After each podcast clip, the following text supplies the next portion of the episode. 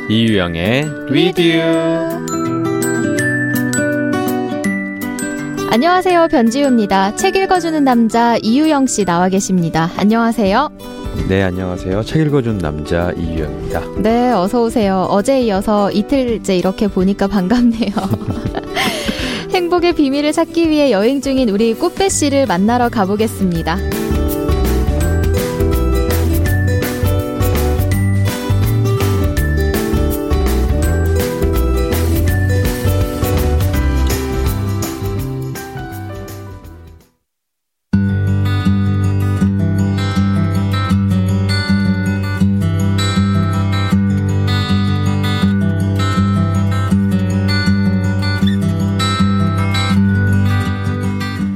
계속되는 꾸페 씨의 행복 여행. 꾸페 씨는 슬픈 마음으로 비행기 안에 앉아 있었다. 창을 통해 바다가 내려다 보였다.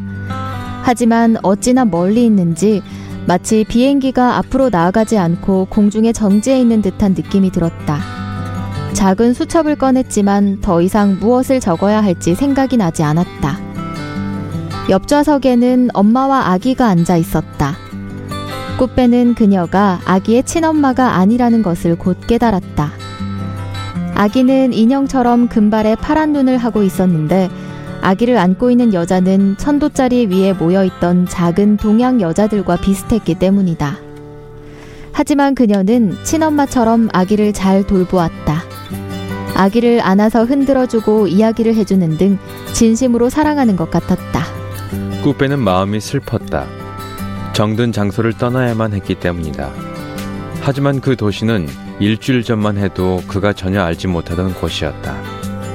공항까지 배웅 나온 뱅상 역시 슬퍼 보였다. 꾸페가 자신을 찾아와 주어 그는 얼마나 기뻐했던가. 이 도시에는 뱅상과 함께 술을 마시러 갈 친구들로 가득하고 그의 귓가에 대고 말하는 예쁜 중국 여자들도 있었지만 그들은 꾸페처럼 진정한 친구는 아닌 듯했다. 구배는또 잉리를 생각했다. 레스토랑 안에서 그녀가 자신의 가족에 대해 이야기하고 그 다음에 쿠페가 자기 가족에 대해 말하고 난 뒤 그들 사이에는 짧은 침묵이 감돌았다. 그때 잉리가 그에게 말했다. 당신은 참 친절해요. 그 말을 듣고 쿠페는 약간 놀랐다. 자신이 친절하기는 하지만 그 말을 통해 잉리가 말하고 싶은 것이 무엇인지 궁금했다. 그녀는 눈을 감은 채 이렇게 덧붙였다. 난 이런 것에 익숙하지가 않아요. 순간 꾸빼는 자신의 심장에 작은 일격이 가해지는 것을 느꼈다. 그들이 자리에서 일어서자 남자 종업원들은 잉리에게 겉옷을 걸쳐주기 위해 서로를 밀치며 달려왔다. 잠시 후 두 사람은 경사진 작은 도로를 걸어 내려갔다. 꾸빼는 그녀를 호텔로 데리고 가고 싶었지만 마음속에서 거부감이 일었다. 다른 남자들이 그녀에게 하는 것과 조금도 다를 바 없는 행동이라는 생각이 들었기 때문이다. 그녀 역시 마음은 그와 함께 있고 싶어 하면서도 조금 부자유스러워 하는 걸 느낄 수가 있었다. 그래서 그들은 우연히 찾아낸 바 안으로 들어갔다. 그곳은 분위기가 조금 이상한 곳이었다. 안에는 사람들이 여럿 있었는데 서로를 잘 알고 있는 듯 했고 다 함께 노래를 불렀다. 노래는 최근에 큰 성공을 거둔 중국 영화에 나온 주제가였다. 그 중국인들은 서로의 잔을 채워주며 웃고 노래했다. 꽃배가 사는 나라의 사람들과 비슷했다. 비비행이 비행기 안에서 한 말이 떠올랐다. 근본적인 면에서는 중국인이든 서양인이든 다 닮았다고 그는 말했다. 즐거운 분위기 덕분에 익민은 웃음을 되찾았다. 기분이 나아진 그녀를 보면서 꾸빼도 기분이 좋았다. 웃고 있는 은리를 바라보니 몸에 걸치고 있는 값비싼 물건들에도 불구하고 그녀가 무척 어리다는 것을 알게 되었다. 하지만 둘이서 바에 들어간 것은 그다지 좋은 생각이 아니라는 것이 밝혀졌다. 그들이 밖으로 나왔을 때 커다란 자동차 한 대가 그들을 막아섰다. 지난밤 마이크가 달린 작은 줄을 귀 뒤로 늘어뜨리고 있던 덩치 큰 중국 남자가 차에서 내렸다. 그리고 그다지 젊지 않은 중국 여인이 뒤따라 내렸다. 그녀는 달갑지 않은 표정으로 잉리를 내려보았다. 그 큰 중국 남자는 꾸배를 쳐다보지도 않은 채 잉리에게 말을 했다. 잉리는 불안한 표정으로 그에게 대답을 했다. 그들이 중국어로 말했기 때문에 꾸배는 그들이 하는 말을 이해할 수 없었다. 하지만 그 남자가 잉리에게 불친절한 목소리로 윽박지르듯 질문을 하고 있고 그녀는 대답할 말을 찾지 못한 채 난처해하고 있음을 눈치챌 수 있었다. 그래서 쿠페는 일부러 바보처럼 생긴 그 중국 남자에게 영어로 물었다. 어, 내가 돈을 지불해야 하는 사람이 바로 당신입니까? 그 남자는 약간 놀라며 더 이상 잉리를 다그치지 않았다. 그는 잉리에게 미소를 지어 보였지만 다정한 미소가 아니었다. 그는 아니라고 대답하고는 오늘부터 그녀는 꽃배의 것이 아니라고 잘라 말했다. 그리고 나서 그는 그 중년 여성과 함께 차에 올라탔고 심하게 엑셀을 밟으며 그곳을 떠났다. 하지만 꽃배는 그들이 떠나는 것을 볼 수가 없었다. 잉리가 자신의 팔에 안겨 울고 있었기 때문이다. 그런 일이 있고 나자 택시를 타고 그녀를 호텔로 데려가는 것이 훨씬 쉬웠다. 울고 있는 여자와 그녀를 위로하는 남자는 더 이상 잉리의 직업과는 상관없는 것이었고 오히려 꾸페의 직업에 가까웠다. 방 안에서 잉리는 울음을 멈추었다. 두 사람은 불을 켜지도 않은 채 침대에 누웠다. 그러나 방은 창문으로 비쳐드는 도시의 불빛들로 희미하게 밝혀져 있었고 잉리는 꾸페의 파란에서 움직이지 않았다.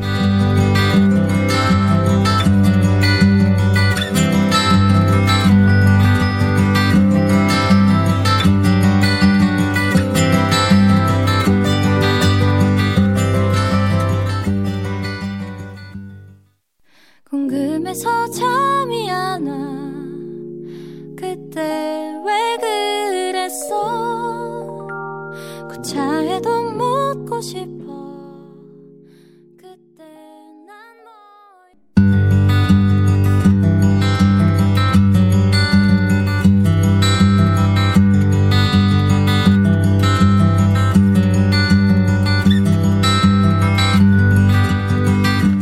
다음날 아침 꾸배가 잠에서 깨어났을 때 잉리는 아무 말도 남기지 않은 채 떠나고 없었다.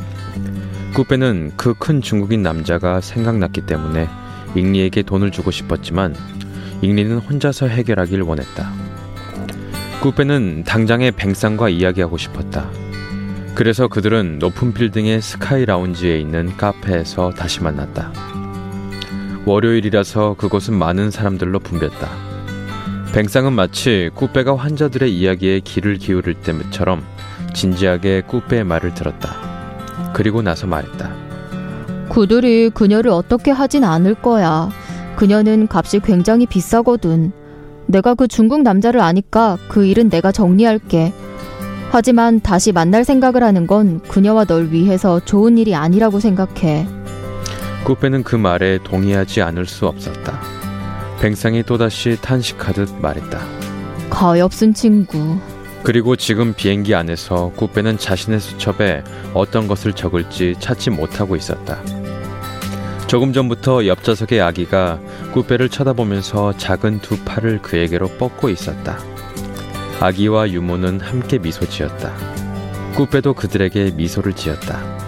그러자 슬픈 기분이 좀 가라앉는 듯 했다.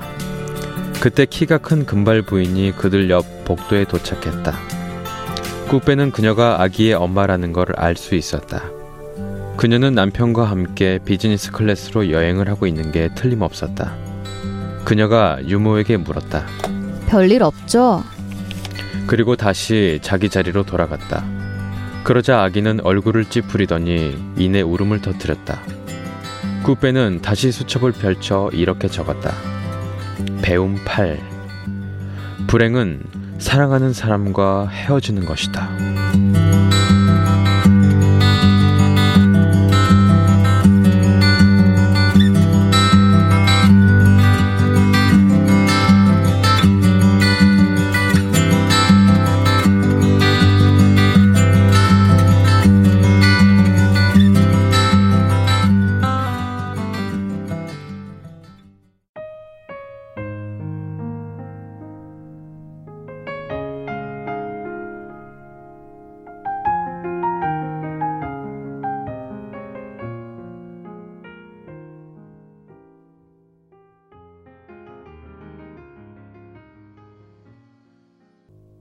네, 꾸페 씨의 행복 여행이 계속되고 있는데요. 이제 비행기 안에서의 일어난 일들 또 잉리와의 에피소드들을 담고 있었습니다.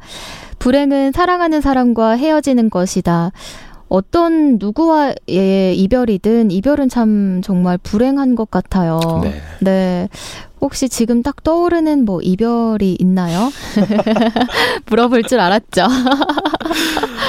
아, 네. 누구나 그런 이별, 마음 아팠던 이별이 있을 것 같습니다. 네. 저뿐만 아니라. 아, 그렇게 넘기시는 거예요? 얘기하면 안 돼. 네.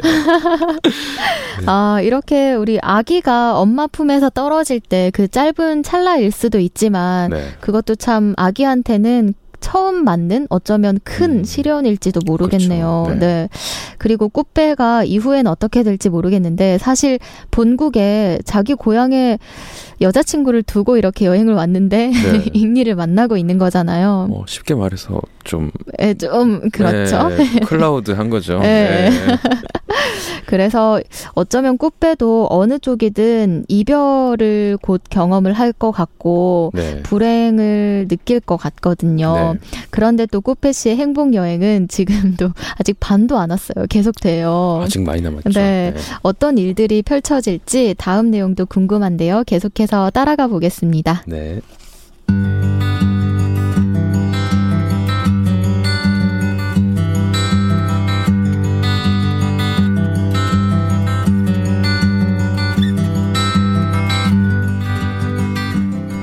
부자 나라에서 일하는 가난한 나라의 정신과 의사. 꽃배는 또 다른 비행기 안에 있었다. 이 비행기는 지금까지 그가 탔던 다른 비행기들과는 조금 달랐다. 이 비행기를 타기 전에 그는 또 다른 비행기를 두 번이나 탔었다. 하지만 그 여행에 대한 이야기를 하지 않겠다. 왜냐하면 잉리에 대한 생각을 제외하고는 별다른 일이 일어나지 않았기 때문이다. 먼저 이 비행기는 흑인 신사와 부인들로 가득했다. 꾸페가 이 비행기 안에서 거의 유일한 백인이었다. 그 많은 흑인 신사와 부인들은 모두 옷을 잘 차려입고 있었다. 그러나 또 한편으로 보면 시골에 있는 꽃배의 조부모가 미사에 참석할 때 입는 옷처럼 약간 유행에 뒤떨어져 보이기도 했다.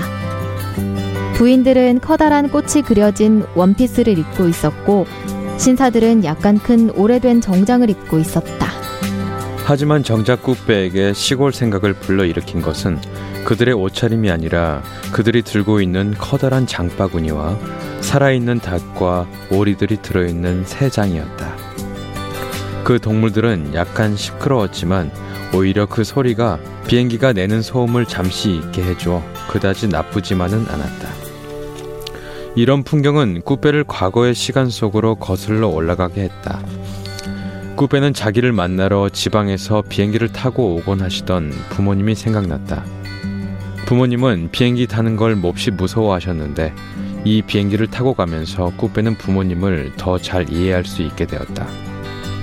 그러나 다른 관점으로 볼 때 비행기가 오래되었다는 것은 그동안 한 번도 떨어진 적이 없다는 것이었다. 그러므로 그건 오히려 안전하다는 걸 말해주는 셈이었다. 옆 좌석에는 한 흑인 엄마가 역시 흑인인 아기를 데리고 있었다. 그녀는 유모가 아니고 진짜 엄마였다. 그녀는 책을 읽으면서 내내 아이를 품에 안고 조용히 흔들고 있었다. 아기는 자기 엄마의 책을 살펴보는 꾸배를 쳐다보았다. 엄마라고는 하지만 그녀는 꽤 젊었다. 꾸배와 비슷한 나이인 것 같았다. 그런데 뜻밖에도 그녀가 읽고 있는 책은 다름 아닌 정신의학에 관한 책이었다. 그녀 역시 정신과 의사였던 것이다.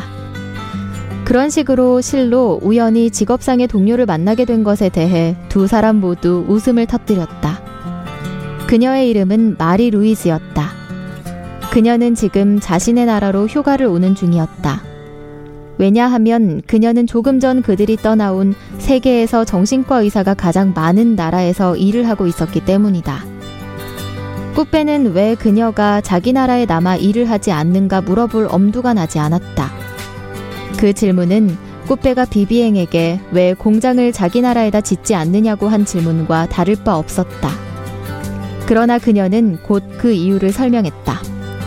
난 나의 아이들이 정상적인 삶을 살길 바라거든요. 그녀에겐 집에 남아있는 두 명의 더 큰 아이들이 있었다. 꽃배는 그녀가 말하는 정상적인 삶이 무엇인지 물었다. 두 사람 다 정신과 의사이기 때문에 질문하는 건 어렵지 않았다. 마리 루이즈가 대답했다. 음, 예를 들어, 음, 난 내 아이들이 운전사나 경호원 없이도 학교에 다닐 수 있기를 바란다는 거죠. 쿠페는 자신에 대해 잠깐 생각을 했지만 그녀의 말대로 그것이 정상적인 삶이 아니라는데 동의했다. 어렸을 때 그는 운전사나 경호원과 함께 학교에 오는 친구들을 무척 부럽게 여겼었다. 하지만 엄마들은 당연히 그렇게 생각하진 않는다는 것이다. 얼마 후 비행기는 전쟁 다큐멘터리에 나오는 구식 폭격기가 내려 꽂히는 듯한 굉음을 내며 심하게 옆으로 기울기 시작했다. 흥분한 닭과 오리들만 빼고는 승객들 모두가 말을 멈췄다. 다행히 그것은 오랫동안 지속되진 않았다. 비행기는 심한 진동과 함께 동체를 거의 정상적인 위치로 돌려놓으며 활주로에 착륙했다. 쿠페는 사람들이 모두 복도에 서 있을 때에야 겨우 마음을 놓을 수 있었다. 마리 루이즈는 자기 집에 한번 들르라고 말하며 그의 수첩에 주소를 적어 주었다. 비행기 출입구에 다다랐을 때 꽃배는 고기가 잘 익었는지 보기 위해 뜨거운 오븐 뚜껑을 여는 것과 같은 느낌을 받았다. 뜨겁게 달아오른 열기가 후끈 얼굴로 밀려왔다. 태양이 인정사정 없이 대지를 달구고 있었다. 공항 주위에는 불에 탄 것처럼 보이는 거뭇거뭇한 산들이 있었다. 그 색이 꼭 너무 구운 비프 스테이크 같았다. 세관 관리들은 전부 흑인이었다. 흑인들의 나라이기 때문에 당연히 어디에나 흑인들이 있었다. 탑승객 가족들이 공항 청사밖 나무 아래서 기다리고 있었다. 여자아이들은 작은 장식이 달린 짧은 흰색 양말을 신고 있고, 남자아이들은 반바지를 입고 있었다. 반바지이긴 하지만 오래전 꽃배의 나라에서 입었던 것처럼 아이들에겐 길이가 너무 길었다. 꽃배는 기다리고 있어야 할 친구를 찾을 수 없었다. 짐가방을 끌고 공항 청사 밖으로 나가자 태양이 계속해서 머리 꼭지를 지저댔다. 짐꾼 한 명이 그의 짐가방을 3미터 정도 떨어진 택시 정류장으로 가져가기 위해 얼른 달려왔다. 뒤이어 또 한 명이 달려오고 또 다른 한 명이 가세했다. 꾸빼는 그들이 서로 싸우게 될 것 같아 걱정이 앞섰다. 그때 다행히 친구 장미셸이 얼굴에 미소를 띄우고 다가왔다. 장 미셸은 뱅상과 마찬가지로 꾸빼의 오랜 친구였다. 그러나 그들은 서로 많이 달랐다. 장 미셸은 더운 나라에서 사람들에게 병을 가져다주는 작은 해충들을 전공한 의사였다. 불행히도 더운 나라에 는 작은 해충들이 수없이 많았지만 의사는 그에 비해 턱없이 부족했다. 그래서 그는 학교를 마치자마자 일을 하기 위해 서둘러 이 나라로 떠났다. 장 미셸은 요트나 스키 타는 사람처럼 체구가 건장했다. 그는 여자들의 관심을 끌긴 했지만 정작 그 자신은 이성에 대해 별로 관심을 갖지 않았다. 그 결과 여자들은 그에게 더욱 관심을 갖게 되었다. 장 미셸과 꾸페가 친구라는 것을 알고 여자들은 종종 장 미셸에 대해 묻기 위해서 꾸페에게 접근해 오곤 했다. 장 미셸이 짐꾼들을 물리치고 꾸페의 짐가방을 받아들었다. 그들은 주차장으로 향했다. 사실 말은 이렇게 간단하지만 주차장까지 가는 것은 결코 쉬운 일이 아니었다. 그곳에는 수많은 거린들이 있었기 때문이다. 거린들은 방금 전에 짐꾼들처럼 곧바로 꽃배를 주목했다. 주차장에 있던 모든 거린들이 일제히 손을 뻗으며 꽃배에게로 다가왔다. 그들은 똑같이 이 한마디를 반복했다. 신사 양반, 신사 양반. 신사 양반. 그들 중 어떤 이들은 겉으로 보기에도 심하게 병들어 있었고 몹시 말랐으며 어떤 경우에는 눈 한쪽이 없었다. 꾸빼가 보기에 그들은 서 있는 것조차 힘들어하는 듯했다. 그들은 마치 유령들처럼 힘없이 손을 뻗은 채 꾸빼를 향해 걸어왔다. 장 미셸이 앞장서서 걸었다. 그는 거린들을 쳐다보지도 않는 듯했다. 그가 꽃배에게 말했다. 널 위해 좋은 호텔을 잡아놓았어. 알아도 여긴 좋은 호텔이 딱 둘밖에 없어. 그들이 차 있는 곳에 이르렀을 때 꽃배는 이미 자신이 갖고 있던 모든 동전과 지폐들까지 나눠준 뒤였다. 장 미셸은 그제서야 그 사실을 알아차리고 말했다. 아 그래 너한테는 이런 일이 처음일 거야. 장 미셸의 지프차 옆에는 한 젊은 흑인 남자가 장총을 들고 서 있었다. 장 미셸이 말했다. 마르셀을 소개할게. 우리 경호원이야. 차는 거린들을 해치고 주차장을 빠져나와 도시로 향하는 도로로 접어들었다. 창밖으로 불타버린 산들이 다시 보이고 그들을 바라보던 거린들은 점점 멀어져 갔다. 태양은 여전히 뜨겁게 내리쬐고 있고 도로는 울퉁불퉁했다. 앞좌석에 앉은 마르셀은 장총을 무릎 위에 올려놓고 있었다. 쿠페는 이 나라에서 아마도 행복에 대해 배울 수 있으리라는 생각이 들었다. 그리고 물론 불행에 대해서도 많은 걸 배우게 되리라고. 호텔은 매우 아름다웠다. 호텔 전체가 큰 정원으로 꽃이 만발한 나무들과 객실로 쓰이는 작은 방갈로들, 그리고 나무로 만든 구름다리 아래에 커다란 S자 모양의 수영장이 있었다. 그런데 그곳은 사람들이 휴가철에나 다녀가는 여느 호텔들과는 약간 다른 분위기였다. 우선 입구에 붙은 안내 표지판부터 달랐다. 그곳에는 이렇게 적혀 있었다. 친애하는 고객분들과 방문객 여러분, 무기를 갖고 호텔 안으로 들어오지 마십시오. 무기를 갖고 계신 분은 반드시 프론트에 알려주시기 바랍니다. 호텔 안에는 이상한 반바지 제복 차림의 백인들이 대낮부터 바에서 한잔하고 있었다. 그들은 이 나라의 질서를 유지하기 위해 세계 각국에서 파병해 만든 군대 중 일부였다. 그러나 별로 중요한 나라가 아니었기 때문에 결국 아무도 많은 돈을 군대 만드는 일에 쓰고 싶어 하지 않았다. 그 결과 이 군대는 고작해야 스스로를 지킬 수 있을 정도의 작은 규모로 전락하게 되었고 안간힘을 쓰긴 하지만 나라의 질서를 세우는 데는 실패하고 말았다.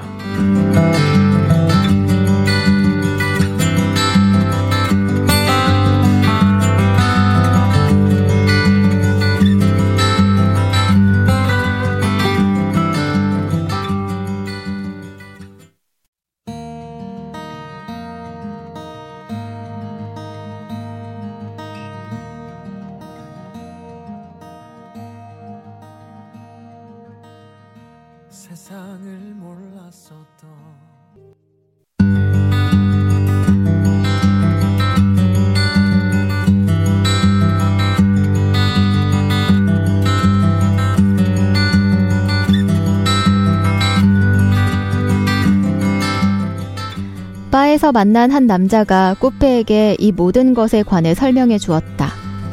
그는 백인이었지만 제복을 입지 않고 있었고 뱅상의 주말 옷차림과 비슷한 옷을 입고 있었다. 밝고 화려한 와이셔츠에 잘 다려진 바지, 골프 칠 때 신는 신발, 그리고 잉리의 것보다 비싸 보이는 값을 가늠하기 힘든 손목시계를 차고 있었다. 적지 않은 것들이 꾸페에게 잉리를 생각나게 했다. 그 남자는 외국인이지만 꽃배 의 나란 말을 아주 잘했고 술 대신 콜라만을 마셨다. 그의 이름은 알프레도였다. 꽃배는 알프레도에게 어느 나라에서 왔는지 물었다. 그것에 대해 그는 대답했다. 자기 나라는 평판이 별로 좋지 않은데 그것은 그 나라에서는 나쁜 흥분제를 얻을 수 있는 식물을 아무 데서나 자라게 방치해두기 때문이라는 것이었다. 그 흥분제는 꽃배의 나라뿐 아니라 세계 다른 모든 나라에서 금지된 것이었다. 그 결과 그 약은 매우 비싸졌고 사람들은 더 많이 그 식물을 재배하게 되었다. 물론 알프레도가 그 나라에서 태어났다곤 하지만 그건 그의 잘못이 아니기 때문에 문제 삼을 일은 아니었다. 꽃배는 알프레도에게 어디서 자기 나라 말을 배웠느냐고 물었다. 알프레도가 말했다. 물론 당신 나라에서죠. 난 그곳에서 몇 년을 살았거든요. 알프레도는 그것에 대해서는 더 이상 말하고 싶지 않은 듯했다. 그래서 대화의 주제를 바꾸기 위해 꾸빼는 그에게 무엇 때문에 이 나라에 왔느냐고 물었다. 알프레도가 그를 쳐다보았다. 알프레도와 같이 영리한 사람은 꾸빼가 나쁜 사람이 아님을 금방 알아차리게 마련이다. 알프레도는 웃으면서 대답했다. 농사를 지으려고요. 꽃배 역시 정신과 의사답게 눈치가 빨랐기 때문에 농사를 짓는다는 것이 흥분제를 만드는 식물을 재배한다는 것임을 금방 알아차렸다. 꽃배는 알프레도와의 만남이 행복에 대한 설문조사에서 매우 흥미로운 점이 되리라는 걸 알았다. 그는 알프레도에게 무엇이 삶의 행복을 가져다 주는지 물었다.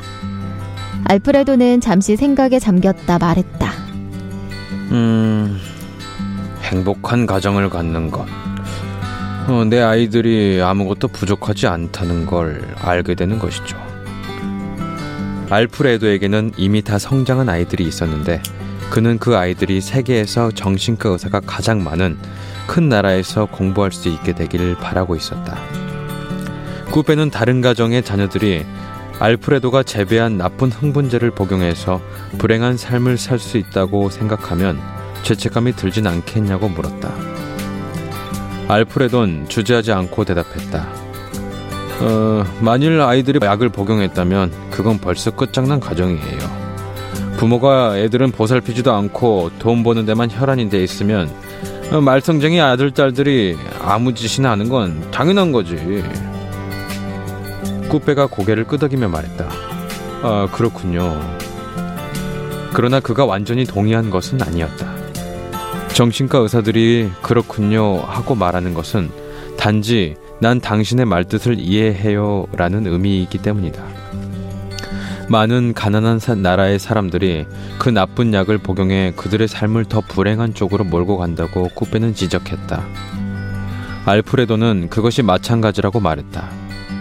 그들의 나라가 아이들을 돌보지 않는 나쁜 과정과 별 차이가 없다는 것이었다. 알프레도가 단호하게 말했다. 어, 내가 수요를 만들어내는 건 아니에요. 구페는 또다시 음, 그렇군요 하고 대답했다.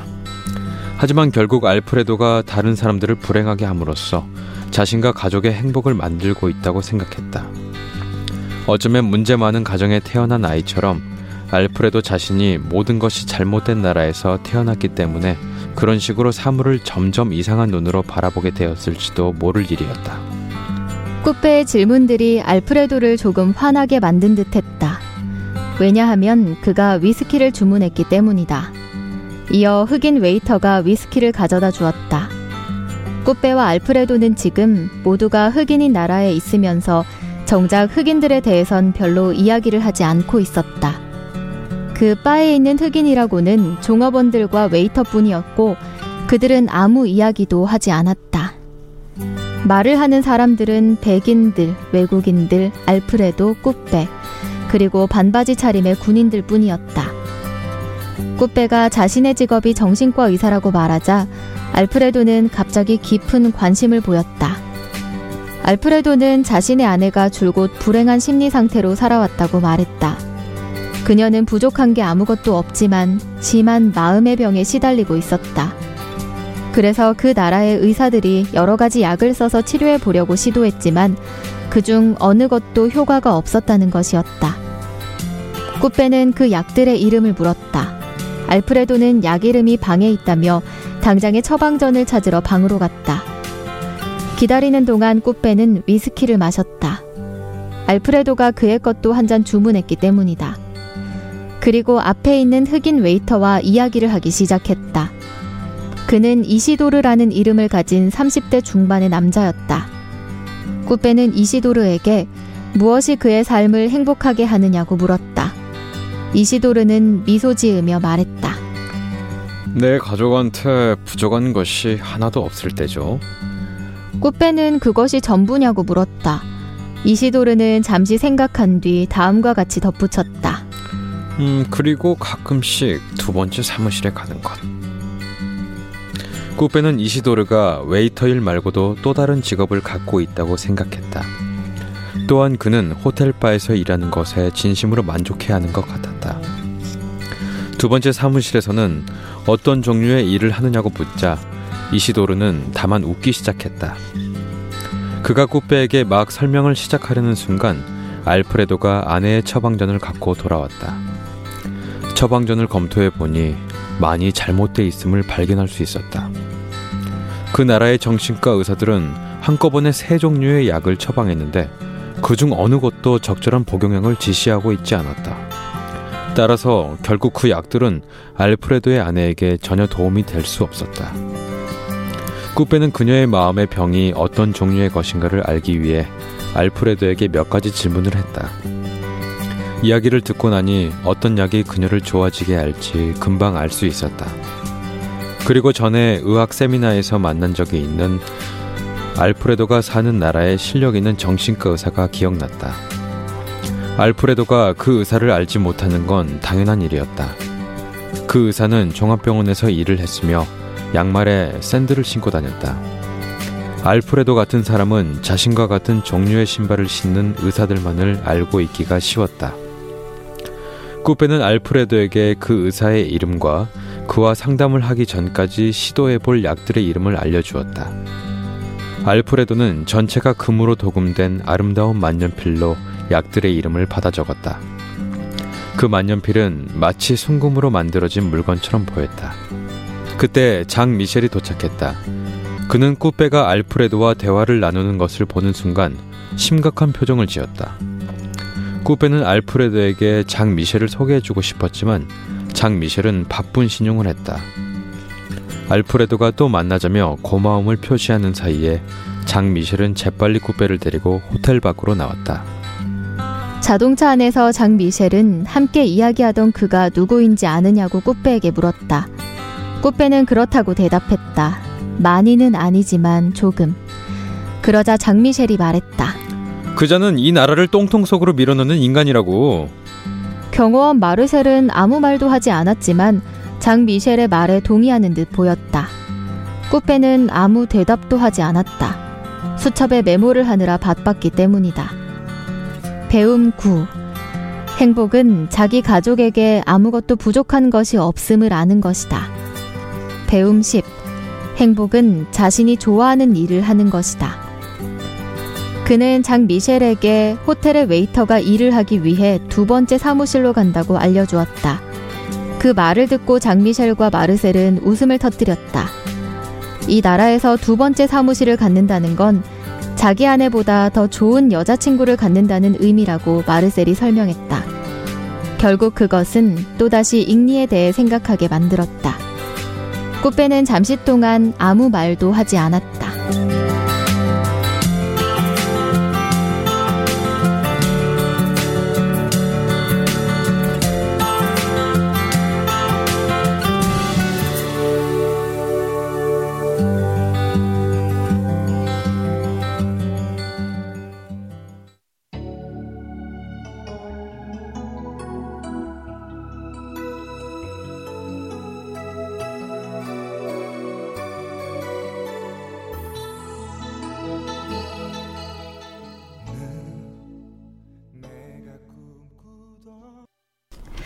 이렇게 꽃배 씨의 여행이 점점 더 흥미진진해지고 있어요. 등장인물들이 많이 등장하는데요.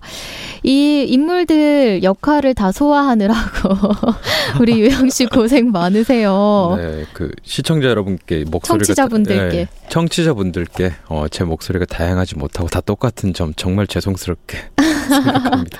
저는요 가끔 웃음이 나와서 웃음 참느라고 네, 네. 힘을 네. 아주 썼네요. 어, 꾸페 씨 행복 여행 이쯤에서 저희가 꽃배 씨의 메모지를 잠깐 살펴볼게요. 배움 1번 같은 경우는 행복의 첫 번째 비밀은 자신을 다른 사람과 비교하지 않는 것이다. 라고 합니다. 비교하는 거 정말 피곤한 일이죠. 그렇죠. 네. 자기 스스로를 뭐랄까 조금 낮게 생각하는 경향이 있으면 그게 더 힘들 것 같아요. 네. 네, 나의 길을 가야 하는데 말이죠. 맞아요. 네. 그리고 배움 2번은요. 행복은 때때로 뜻밖에 찾아온다. 그런 것 같아요. 계획한다고 해서 행복이 오는 거 아니고요. 뜻밖에 찾아오는 그 행복이라는 게 미리 예고하고 오면은 확실히 음. 좀 적을 것 같아요. 그 네, 기쁨. 맞아요. 네. 예고 없이 오니까 그 기쁨이 더 배가 되겠죠? 네. 배움 3번은 많은 사람들은 자신의 행복이 오직 미래에만 있다고 생각한다. 그러면 결국 지금은 행복하지 않다는 말이네요. 그렇네요. 그런데 또 어찌 보면 난 미래는 꼭 행복해질 것이다라는 확신은 갖고 있는 거겠네요. 그럴 수도 있죠. 어, 네. 괜찮네요. 미래. 나쁘진 않네요. 네. 네. 그리고 배움 4번. 많은 사람들은 더 큰 부자가 되고 더 중요한 사람이 되는 것이 행복이라고 생각한다. 이거는 참 벗어날 수 없는 것 같아요. 자본주의 사회 살면서 부와 명예를 네, 말하는 거죠. 네. 부와 명예를 말하는 것인데 아 포기할 수 없긴 하지만 적정선을 지키는 것도 참 중요한데요. 어렵죠. 네. 말처럼 쉽지가 않습니다. 배움 5번. 행복은 알려지지 않은 아름다운 산속을 걷는 것이다. 꽃피 씨가 산속을 걷다가 이 메모를 썼잖아요. 네네. 네. 산속을 걷는 것. 그 행복감이 좀 느껴지는 것 같기는 해요. 최근에 혹시 산책한 적 있으세요? 저는 이제 그 고향에 내려가면 네. 부모님 손에 이끌려서 이렇게 음. 강제로 음. 산에 올라가는 경우가 되게 많아요. 네. 가까운데 산이 있는데 어... 정말 그 제가 산을 별로 안 좋아해서 네. 가기 싫다고 이렇게 억지를 부리면 그래도 좀 같이 가자 어... 이렇게 말씀을 하세요. 네. 그래서 이제 아, 그래 고향도 내려왔고 그냥 음. 오랜만에 한번 가보자. 해서 가면은 어, 산이 뭐 저한테 말을 하진 않는데 네. 산하고 대화를 하는 기분이 있어요. 아. 확실히 그 산이 주는 공기 느낌. 음. 아, 힐링 되죠. 네. 네. 이번 주에는요, 여러분들 모두 힐링 하시라고 산책을 좀 하는 거 어떨까 권해드릴게요. 음, 그거 좋아요. 네. 자, 배움 6번. 행복을 목표로 여기는 것은 잘못된 생각이다. 또 배움 7번 행복은 좋아하는 사람과 함께 있는 것이다. 지금 행복하신가요? 네, 행복합니다. 네. 돌발적인 질문이었는데 네. 아주 네 능글능글 음. 잘네 넘어가시네요. 좀 능글하죠. 네. 네. 배운 8번은요. 불행은 사랑하는 사람과 헤어지는 것이다. 이것도 기억이 나고요. 또 배운 9번 행복은 자기 가족에게 아무것도 부족한 것이 없음을 아는 것이다. 가족이 더 풍족하게 살기를 원하는 마음, 또 그렇게 사는 걸 보면서 행복을 느끼는 게 참 따뜻한 느낌도 들어요. 네. 네. 그리고 마지막 배움 10번은요, 행복은 자신이 좋아하는 일을 하는 것이다. 라고 했습니다. 지금 좋아하는 일을 또 꿈을 쫓아가고 계시잖아요. 유영 씨 같은 경우도. 네. 네. 얼마 전부터 이렇게 다시 전향을 해서 시작하신 거죠?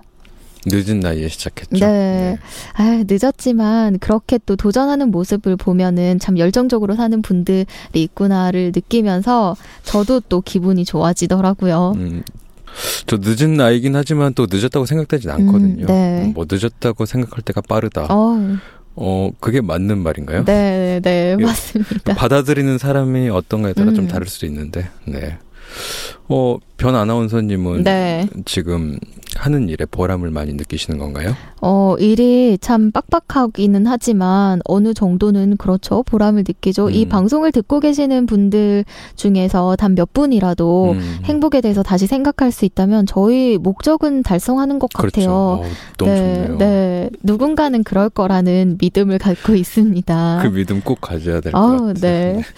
저희가 이렇게 음, 여러분들과 함께 꾸페 시의 행복 여행을 같이 읽는 시간을 가졌는데요. 어, 조금 아쉬운 소식을 전하게 됐어요.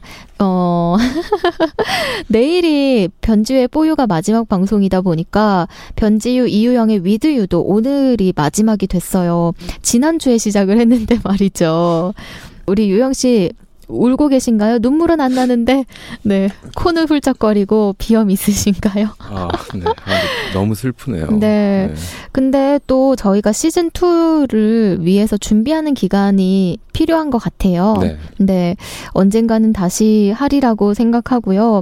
이 쿠페시 행복 여행 궁금해하시는 분들 참 많으실 텐데 저희가 곧 조만간 찾아뵐 수 있도록 부단히 노력을 하겠습니다. 저희도 다 전달하지 못하고 이렇게 내려가니까 너무 음. 너무 음. 슬프네요. 아쉽죠. 네. 저는 이게 끝나더라도 책은 계속 한번 봐야겠어요. 네. 네. 영화도 꼭 한번 보세요. 네, 여러분께 추천드립니다. 어, 이번 주 그리고 지난주부터 해서 계속 위드유 함께 해주신 유영 씨 정말 감사하고요. 네, 늘 하시는 일마다 행복하시기를 바랄게요. 작별 멘트 아닌가요? 어, 너무 그랬나요, 제가? 무겁게 갔나요? 갑자 갑자기 네. 마음 상처가. 오시겠는데요, 우리 역시. 아, 네, 우리 다시 만날 그날을 기다리면서 각자의 자리에서 열심히 하자고요. 네, 화이팅. 네, 네. 변지유, 이유영의 위디 위디유.